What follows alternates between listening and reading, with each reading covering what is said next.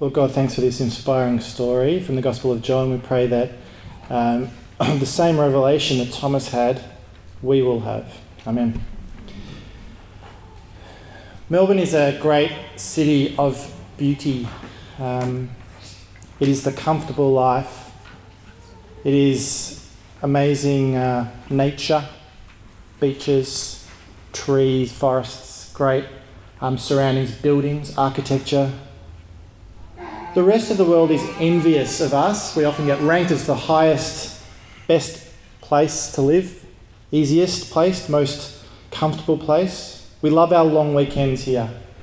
Uh, it's the bane of every minister. The numbers drop every long weekend in Melbourne. Ooh, because everyone goes away. We're a society of relaxation. We love our festivals. We've, are we still in the comedy festival? I think we still are. And then there'll be another one and another one, non stop in Melbourne. We surround ourselves with beauty. Also, this is the end of the spiritual era, where the gods, the idols of the last few thousand years, have started to be lost in time. They're fading away in the sunset. But they're not quite lost, they're, they're almost lost, um, these ancient gods and idols. It's like they're still lingering and they still haunt us. Every now and again, even the most hardened skeptics in this amazing city of Melbourne, even the most hardened atheists and agnostics, feel a bit haunted by the possibility of there being a God. They're tempted by the transcendent. They're still attracted to the spiritual. But also, for those people who are of faith, people who call themselves, for example, Christians, um, just to use that example, belief doesn't necessarily come all that easy. Genuine faith is a huge t- challenge. For people who have committed to a faith in Jesus, those people have an inescapable awareness of all the other arguments that go against Christianity. So we don't really live in a city either made of atheists or fundamentalists. Rather, most people in Melbourne, in Australia, you, you could even say, live in this kind of in between land where, the, where you either have this kind of agnosticism that's haunted by the belief in some kind of God, or a belief in some kind of God that's haunted by agnosticism. Uh, for Christians, the author James K. A. Smith he writes, "We don't believe instead of doubting, we believe while doubting. We're all Thomas now," he says. If you're sitting here this morning and you really identify with what I'm saying, then you're not that unusual. But let me go further. If you're sitting here this morning and your Christian faith is feeling pretty shaky, if you're feeling worried about life and you don't feel your faith is helping you out, then listen up. Our story is from John 20, uh, verses 24 to 31, and it's here to encourage you to help you to reset. And I pray this morning for those of you who are agnostics, who are haunted by maybe the belief in God, that you'll have a clarity and come to faith. And I pray for you who are, that those of you who are Christians who are haunted by agnosticism, that you'll also come to a clarity of faith in Jesus. That's what this story does in Thomas. The context of it is uh, it starts on the first night of Easter, uh, and Jesus has just appeared to the, the, the apostles, 10 of them, in fact, and uh, one of them, Thomas, wasn't there for that. And it's a great appearance. He appears in the room, um, and uh, he also commissions them for ministry, breathes on them. And then where we begin, um, they're telling Thomas, Oh, you missed out! The ultimate kind of fear of missing out situation, you know. Um, you weren't here. We saw the resurrected Jesus, and uh, Thomas doesn't believe. And that's where we sort of begin. Uh, we that there, there also the story then crosses over to a week later, and I'll, I'll mention that later when we when we jump forward a week. We don't know much about this Thomas who missed out and who doubted, apart from the fact that his name is Didymus and it means twin. I don't know if you've ever known a twin. Anyone a twin in this room? That's good. I can. Oh, you, have got one. Tw- oh, you got twins. Yeah, there you go. Well, twins are interesting characters. They're often um, can be all kinds of different personalities, but very, can be very serious sometimes as well. Um, and this is the case with Thomas. He's a serious bloke. Uh, in in um, the two other times in the Gospel of John, he's mentioned these really full on things. For example, in John 11, verse 16, when Lazarus had recently died, the apostles uh, don't want to go back to Judea, where some of the Jews had attempted to stone Jesus. And Thomas says, Let us also go that we may die with him. Whoa. And the other time is in chapter 14, verse 5. They, they, they're kind of two examples. Um, if you looked it up, you, you'll see it's kind of quite serious. So, this third encounter with Thomas is just as serious. Only it is dramatically more profound because, without giving away too much, the insight that Thomas gets is going to be really the climax of this book. So the apostles tell Thomas, who missed out the twin, oh, where was he? Probably with the other guy, uh, the other twin. they, he, he missed out on seeing the resurrected Lord. And maybe Thomas is still in shock, but he just doesn't believe what they're saying. Maybe they saw a ghost. Maybe they're just deluded. Maybe they had too much communion wine. They'd only had a week to practice communion. Maybe they went a bit over the top, you know, and they think they're seeing things. So Thomas says in verse 25, shaking his head, Unless I see the nail marks in his hands and put my finger where the nails were and put my hand in his side, I will not believe. And, and the word here for put is very strong. It's unless I really put it in there. When I shove it in there, I'm not going to believe. And Jesus had previously had a go at the people who demanded signs and wonders. But here, Thomas, he wants hard evidence. Now, what the writer of the Gospel of John is doing here is he's sort of subtly preparing the ground to kind of critique uh, a breakaway movement called the Gnostics. And the Gnostics were kind of not that, um, well, that, well, they weren't, they didn't believe in the true gospel for a start. But one of the big things was they didn't really believe that Jesus was really flesh because they didn't trust flesh. They thought flesh was sinful and especially the resurrected Jesus, that, he, that wasn't really a bodily resurrection. So, uh, what is about to be shown to this or presented the, as a critique to this movement is that um, what we shall see is a truly resurrected body of Jesus. So is Thomas here a flaky skeptic? In history, he's been um, unfortunately given the nickname Doubting Thomas, which so unfortunate, isn't it, that you just do one thing and then suddenly, for thousands of years later, you get given this nickname. Is he really this flaky skeptic? Is his request so unreasonable? And the answer is clearly no.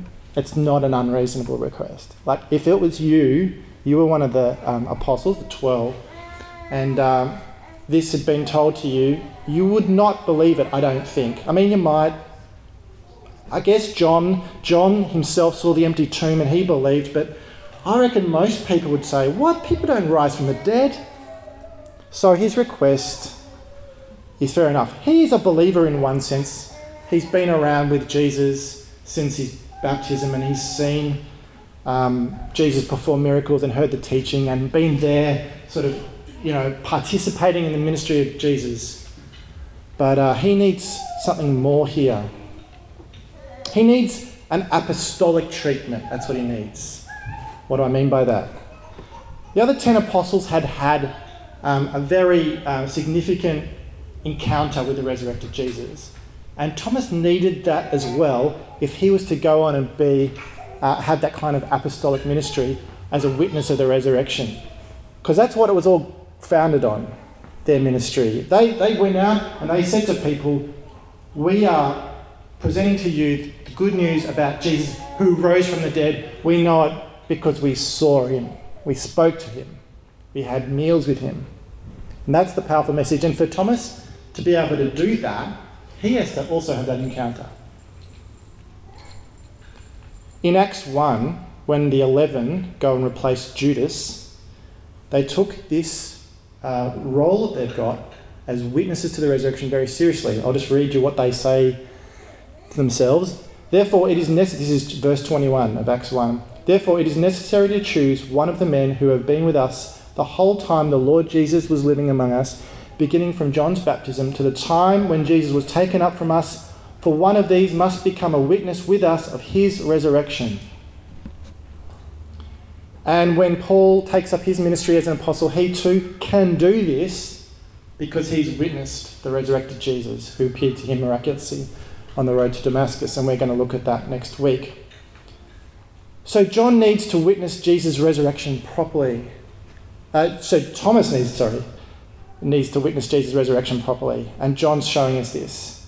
Or he can't go on and fully participate in confidence in his ministry as an apostle who has witnessed the resurrection. So, for that first week after Easter, he's going on the message of the apostles and not really believing it yet. He's relating to them like we relate to the apostles. We, if you're a Christian, believe in the resurrection because of what the apostles have said to us via the Bible. So a week has gone by, and it was again Sunday evening, and they're meeting in the upper room. Maybe Sunday church has started as a tradition by now, who knows? But they're gathering again, uh, and even though the doors were locked, Jesus still appeared again, as he had the week earlier, as he did on the road to Emmaus, just appears. And he greeted them with, Peace be with you, the familiar greeting. While Jesus wasn't in the room the week earlier, uh, when the disciples, the other apostles were talking to him and telling him what they'd seen, Jesus nevertheless knew what Thomas's demands were because this is his supernatural knowledge. He is the resurrected Jesus who knows what people want, even if he's not in the room with them. This is the kind of being we're dealing with here, who knows us intimately. So Jesus deals with these questions up front and he says, Carry out your test, in so many words. And he also says, Stop being faithless, but, but, but believe. Stop being faithless, be a believer. And this encounter, when Jesus appears in front of Thomas, that's enough for Thomas. He doesn't go on and stick his finger in, even though the paintings often show that. That's actually not what the passage says. He just goes, Whoa, this is real. Now, in the start of this gospel, the Gospel of John, in chapter 1, John had written about the Word who was God the Word who was made flesh, the Word who lived among them. John talked about seeing his glory. And here in chapter 20, this is like the, this is the official ending of John. John chapter 21 is like an appendix, kind of the, the tying together of threads at the end. And in this proper ending, Thomas makes the most dramatic statement about Jesus, a statement which brings the gospel to a climax. For the first time, no one had ever said this he reveals a bold understanding of who Jesus really is. And he says, My Lord and my God. This, no one had said that before. Thomas, who's labelled the doubter, actually should be labelled the one who got it. Thomas, the one who got it. Maybe Mary Creek could kind of do this for Thomas. We'll change it, make a Wikipedia page. All throughout the Gospel of John, Jesus had been on trial. Who is this man? Is he the Son of God? Is he the Messiah? Who is he? Thomas gives us the answer He is Lord, He is God. Thomas doesn't need to put his finger in. Being in his presence was enough. Thomas understood that normally people don't rise from the dead. Men don't normally rise from the dead like this. And that's why he gives Jesus the same title that God, or the Yahweh, gets in the Old Testament God and Lord, put together. Uh, the Melbourne Bible, biblical scholar, who's not alive anymore, Leon Morris, he said, The one who was now so obviously alive, although he had died, could be addressed in the language of adoring worship. See, what Thomas says is what it means to be a Christian. There is content to our faith, it's propositional. Jesus is Lord, Jesus is God. It's also personal. He's my Lord, He's my God. Jesus is not just a nice person, He's not just your boyfriend. He's not just a magic genie who appears out of nowhere to help you out when you can't get a car park. He's the most important person in the world. He's the Son of God. And Thomas got it in one. But then notice Jesus gives him a gentle rebuke. Now you'd think after the guy gets the main point of the whole thing, you wouldn't do that. But listen to what he says. Verse 29. Then Jesus told him, Because you have seen me, you have believed. Blessed are those who have not seen and yet have believed. A gentle rebuke. Because you've seen me, you've believed. But blessed are those who have not seen me yet believe. And Jesus is pointing forward to a time when the only way people are going to believe in Jesus is through uh, believing in his resurrection, but not having that amazing privilege of seeing the, the physically resurrected Jesus. They're not going to be able to sit down and have a meal with him or even stick their hand in his side. And he's pointing to the ministry that the apostles are going to be doing when Jesus ascends. They're going to be going around persuading people of this resurrection. And in the future, people will believe based on the testimony of the apostles. And as a result, they will be blessed. Interestingly, though, and I'll throw this out, it's a bit of a fun one. It's true, I think. Um, Calvin goes further and he says, We now behold Christ in the gospel in the same manner as if he visibly stood before us.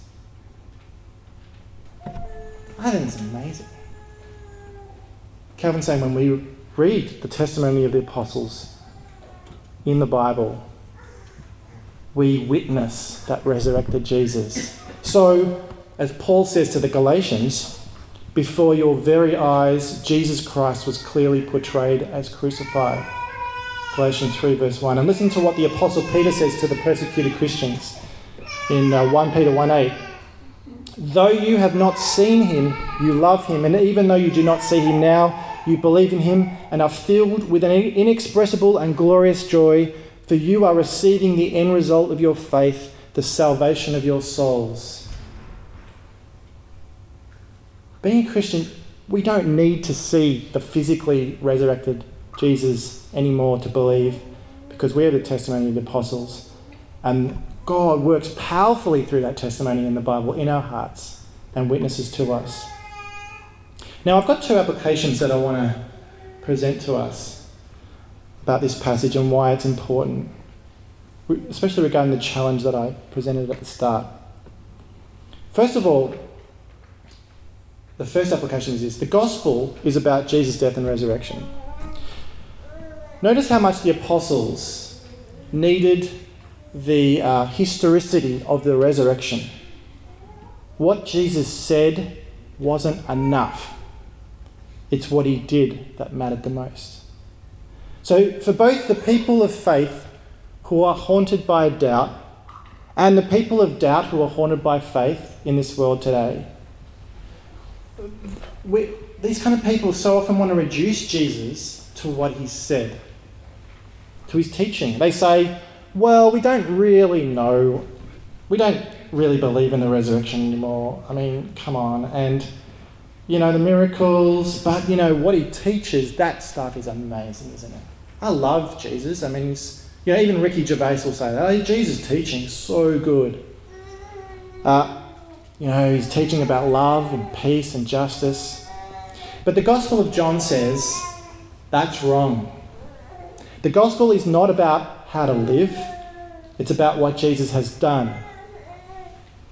The Apostle Paul says if you get rid of the resurrection, we may as well pack up our bags, go home, and have a coffee because the whole thing goes out the window. Jesus is merely a profound teacher from 2,000 years ago who walked around in sandals and said some really profound things, kind of on the same level as, you know, some of the great authors, maybe Tolstoy or Dostoevsky or something. Know, is at that level, if that's what you reduce him to. But what Paul says, unfortunately, you're still in your sins, nobody's been forgiven, nobody's going to go and live with God in eternity, if that's the case. So our temptation as middle class, uh, educated, inner north people who are into justice, who are into thinking. We want to embrace love one another, but on its own, that's empty. The poor, for example, don't respond to that kind of gospel. You know, the church didn't grow exponentially in the first century because the apostles walked around saying, Love one another, everyone. They came flo- flocking to the church because the apostles went around saying, We're representing Jesus who rose from the dead. We saw him, and there are 500 other people who did too. You can check with them. He really is the Messiah, they're saying. Your past, your present, your future has been changed if you have faith in him. This is the true message of the gospel. This is the kind of faith that gives life in our neighbourhood. The Jesus who invites us to personally engage with him, the Jesus who demands, uh, who knows our demands and knows our requests, he's the Jesus who died and rose again so that we can be in a relationship with God. So that's the first application. Believe in a gospel that is about Jesus' death and resurrection. Secondly, I want to talk about people who are too smart to believe. There's a type of person who I meet all the time who are what I call too smart to believe. They're not actually too smart to believe, but they sort of think that without saying it out loud. They think they have more insight than the average person. They think religious faith is for weak people and that they are intellectually strong enough to be a non believer. The worst kind of too smart to believe people are the ones who have grown up in the church, worked out that um, actually they're smarter than all their Christian f- friends, and so they feel like they want to move on. But what the story of Thomas and Jesus together, what that story does is that it challenges those who think that they are too smart to believe. Firstly, it shows that Christian faith allows for questioning. It invites rational engagement. The 13th century Catholic scholar Thomas Aquinas presents a kind of Christianity that is based on question after question after question. He shows that authentic Christian faith is not what you'd say infra rational, it's not lower than reason but it is in fact supra rational. Sorry about the jargon. By this, he means that after engaging with Christianity with all of our questions and research, there comes a point where a surrendering needs to occur to a reality that uh, the reality of Jesus. You can ask questions, you can inquire, and that will be a fruitful process, but ultimately, faith requires a surrendering. It's a bit like falling in love. So you meet someone that catches your eye, for example, and you think that they're pretty hot. And so you Google them, creepy, and you Facebook stalk them, and you look at their comments and their interests and their likes. You might even talk to a few of their friends, and you do all your research. And then you nervously send them text message, do you want to go for coffee after church? Or something like that. And so they reply, yes, okay. And so you get together for coffee. And then you really don't know much about them until you start speaking to them, correct? And then they speak to you, and the conversation develops. Then you have to make a decision if this relationship is to go anywhere. You have to stop your research project, and then you have to become a bit vulnerable and surrender to them to a point. If this is going to turn into anything, if this is going to turn into love, you can't just keep uh, deconstructing the other person and, and um, taking notes. You have to surrender on the far side of reason. Because what you're doing is, it, all, you're, all you're ever doing is analysing and deconstructing them you're actually aggressively trying to control them. Now, Thomas could have kept asking questions. He could have said, when Jesus appeared, Nah, that's not enough. Come on! And then he could have sat him down and asked him questions. He could have grilled him. Maybe, maybe I'm a twin. Maybe you're the Jesus twin. We didn't know about him, but there, he, you know, he could have done all kinds of things like that. But instead, he surrendered on the far side of reason. He knew enough information. It's not like this blind faith, but he still surrendered. So, sure, ask yourself questions. Ask God questions. Ask the Bible questions. Ask other Christians questions. Keep asking questions, but stop trying to control the situation with God.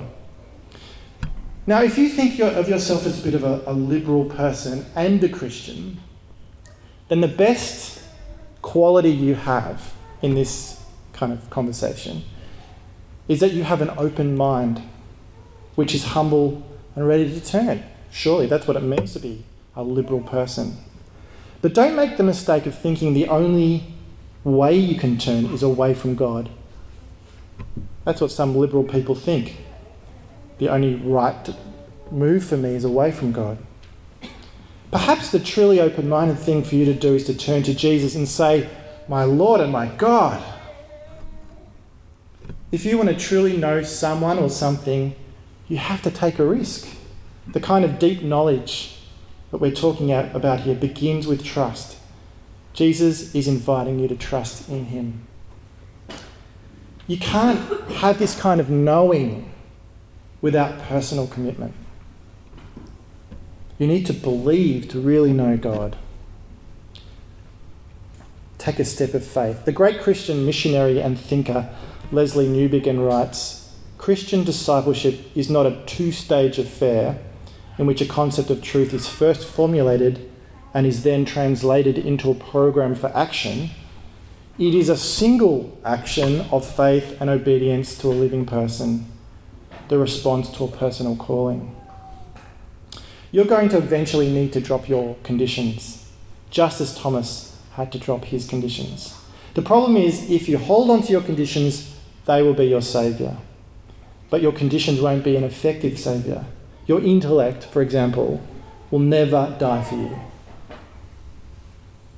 Your intellect won't forgive your sins. Your intellect won't give you eternal life. If you want to be truly blessed, then do one better than Thomas and trust in the witness of the apostles that you get in the New Testament. And the last two verses from the passage we read said basically Jesus did heaps of other amazing things, but John chose a selection of them with a very clear purpose, and that is to persuade us, the readers and the listeners to this gospel, that Jesus is the Messiah, the Son of God, and by believing that you may have life in his name, true life. If you have a strong sense that you are immersed in a haunted secular world where your agnosticism is haunted by an awareness of the existence of God, maybe He's there. Or if your faith is haunted by one more question of doubt, then surrender yourself to Jesus, believe the apostles' teaching, Accept Him as your Lord and God. Let's pray.